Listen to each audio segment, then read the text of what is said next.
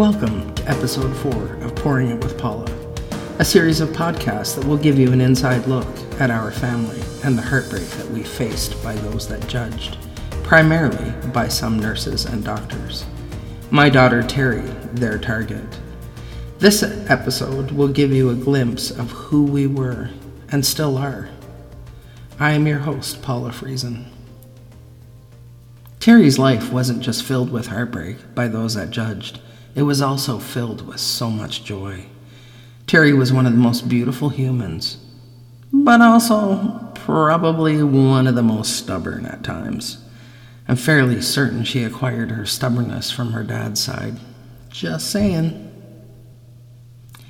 Anyone that knows me knows that my family is everything. My children and my grandchildren are my world. My family also includes many foster children that we have had the privilege of sharing life with, not to mention some of the incredible friendships that have been built. My parents, who have always been my rock, my siblings, and certainly, last but not least, my husband Tim, my best friend, the man who's held me up when I wasn't able to stand myself.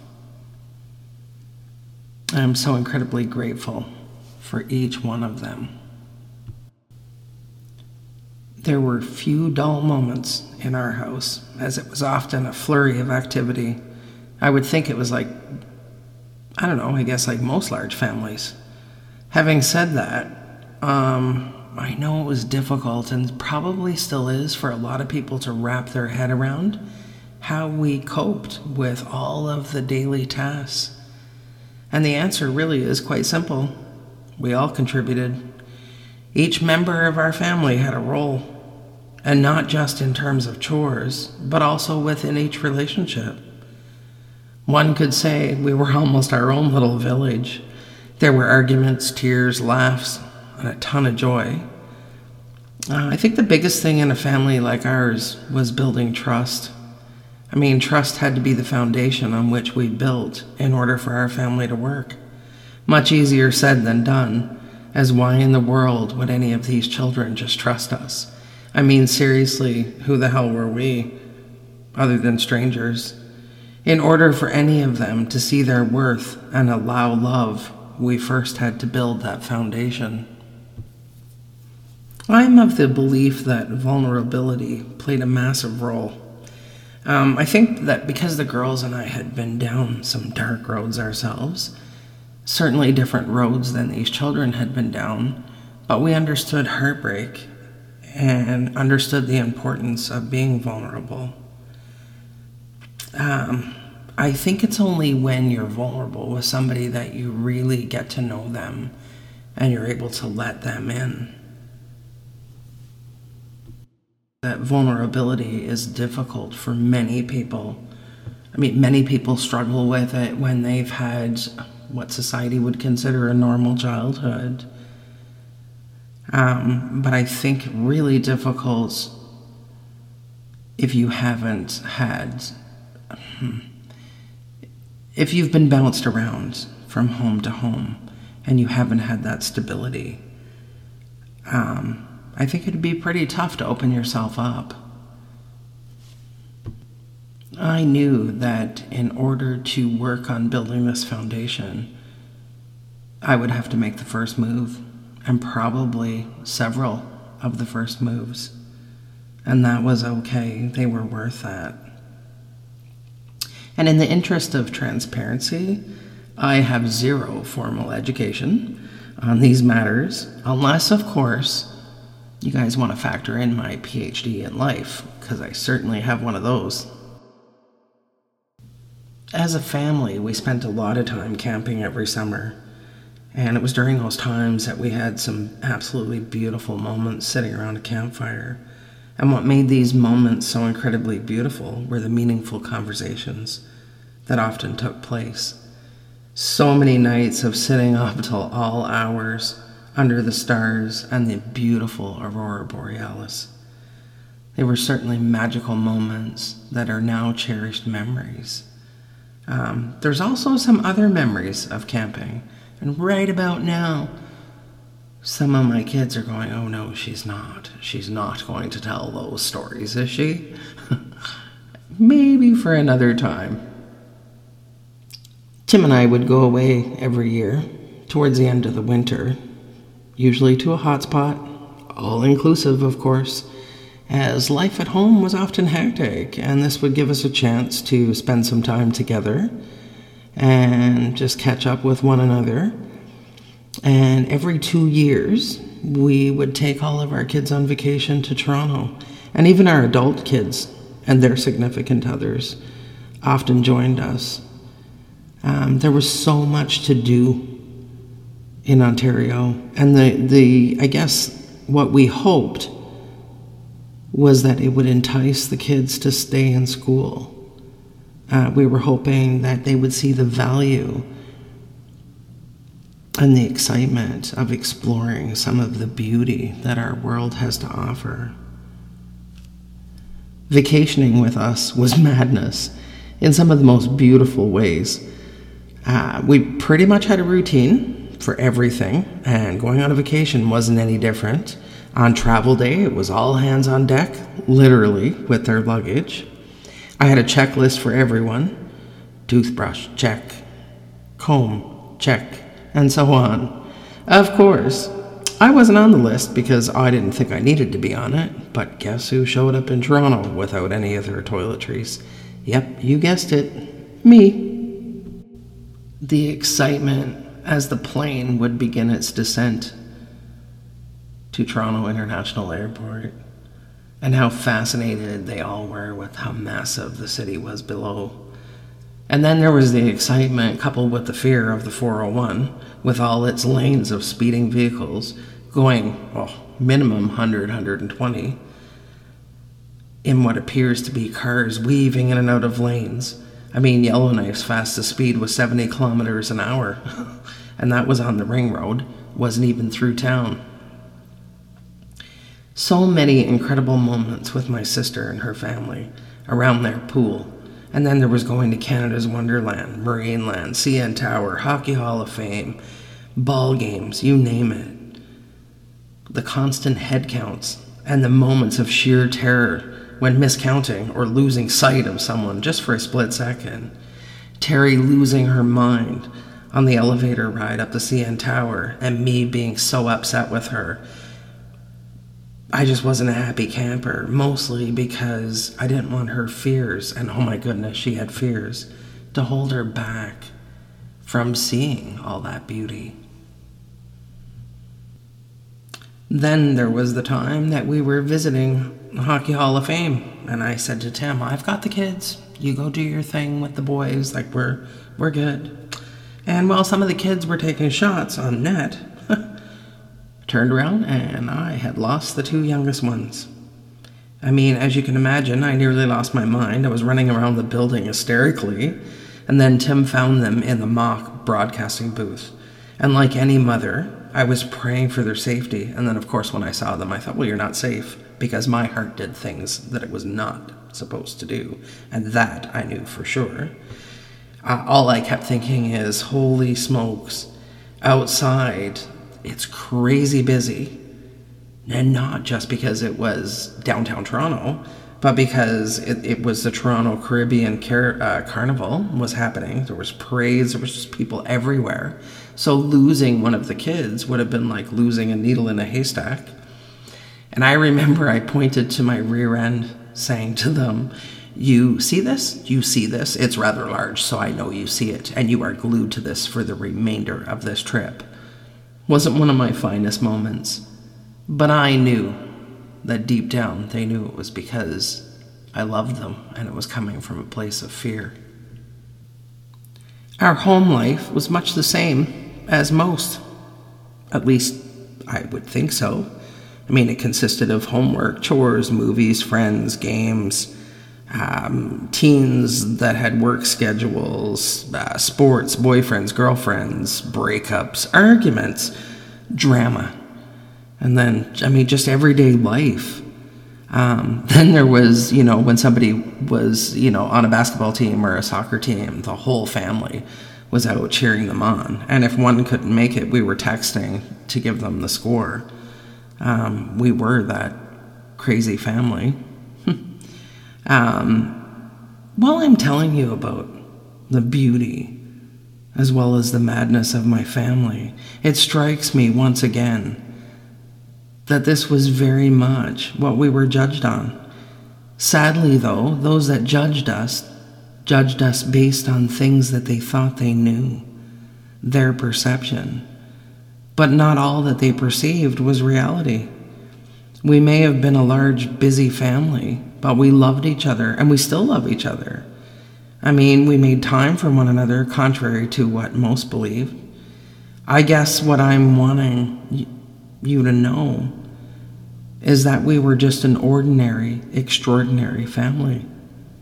If you knew each person's story, you'd understand why I say that my children are and were extraordinary. For many years, I pleaded with some of the nurses to take a moment of their time to get to know Terry, even just a little, because I believed that if they had more understanding, there'd be more kindness.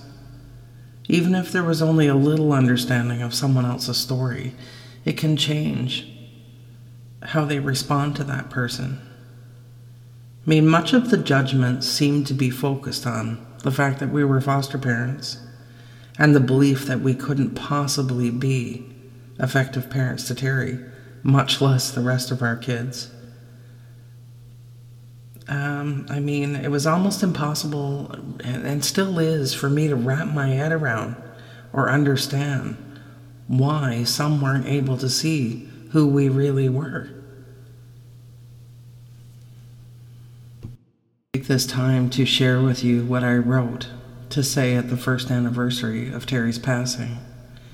And I hope this gives you a glimpse of the extraordinary beauty that was Terry and in so many ways still is. We decided to make our way back to Yellowknife for that day that would mark one year without our beautiful girl. We relocated and we're now living in Alberta. We had requested when Terry passed away that in lieu of flowers, donations could be made to the Stanton Territorial Foundation. As a family, we thought it fitting to use these funds to have a garden of hope outside the entrance of the emergency department.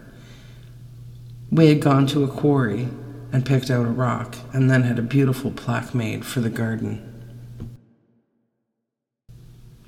Unfortunately, Terry's garden hadn't been completed before we moved. Uh, we only saw the garden in pictures that family and friends would take while visiting the Stanton Territorial Foundation had told us that they would have a representative there to unveil the garden whenever we were able to return. Tim placed a call to them to let them know that we would be there for the first anniversary. We then went to work at getting a list of the people who had provided meals and so much support to us during the darkest days of our lives. We made arrangements for our guests to be present for the unveiling and a luncheon to follow. As one could only imagine, it was a really such an extremely emotional day for all of us as we pulled into our hometown. It was strange for me because it was home, and yet it wasn't all at the same time. It was wonderful to see my brother David and his family, as well as many beautiful friends who were very much like family. We spent the next couple of days visiting and getting ready for what I hoped would be a beautiful day.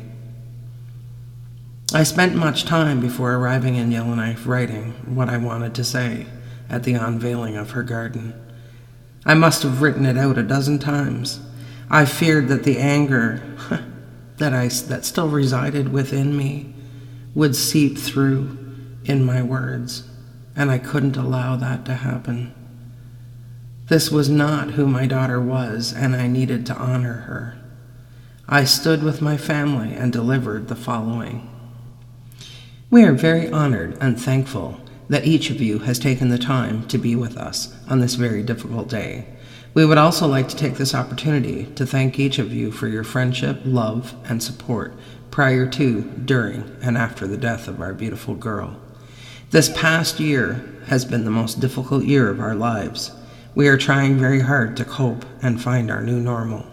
Although at times the waves of grief pound with such a force that it threatens to pull us under forever, it's in these moments that we are reminded that to live in the hearts she left behind is not to die, and Terry will most certainly always live in our hearts.